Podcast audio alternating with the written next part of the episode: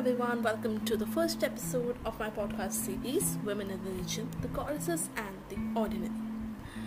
To begin with, I would like to introduce myself. This is Suchita Kagita, and in this brief podcast series, I'll be talking about, as the title suggests, women in different religions.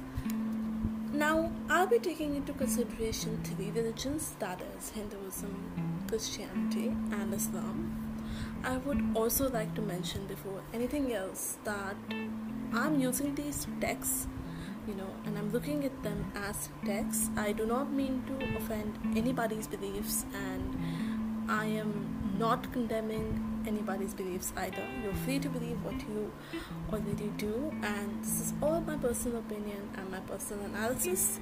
Um, so please bear that in mind in the rest of the series. Now, I've already mentioned that I'll be talking about women in religious texts, but anytime we do an analysis, we need a lens through which we look at things, and I will be using the theory of feminism. Whatever I talk about, I will be looking at from a feminist angle. Now, when we talk about feminism, there is so much ground to cover there are so many things and so many waves of feminism. You know, it is said that we're living in the fourth wave of feminism right now, also called intersectional feminism. But feminism doesn't need to be understood through just waves. Yes, of course, feminism started with women, you know, fighting for their rights, the suffrage movement, and that's one of the major, major moments, you know, which counts for feminism, the first wave, so to say. Uh, and then moving, moved on to f- fighting for, you know, wanting to go out and earn their own living, and later against abuse, both domestic and sexual, and any other kind of abuse that women face. And yes, that's there, it has always been there. But more than anything, feminism is about equality equity. Somebody had once said to me that feminism stands on three pillars, and that is equality, equity, and support. And it's with these three things that the idea of choice emerges. Now, when I talk about feminism, one of the most important things to me is the idea of choice. That one needs to be free to make the choice that he or she wants to make that's right, he or she, or any other gender that you belong to.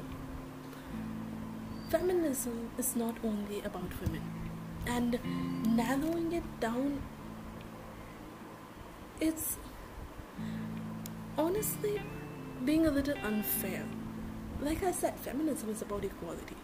It was never about, it started with women. It didn't stop there though, it spread. It's, it's a vast theory and it's not a theory that came from the West. Oh God, no. It's it's it's an age-old idea that men and women are equal. No matter what gender you belong to, you're all equal.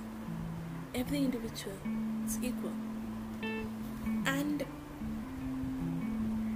there have been things that have happened, uh, we are living in a patriarchal society, women are suppressed, and it's sad, it's unfortunate, and the right to make a choice, an individual choice, has been taken away from so many. Fem- here's when feminism walks in and says, You have a choice, be who you want to be. As long as you're not manipulated into being somebody else, that's alright. And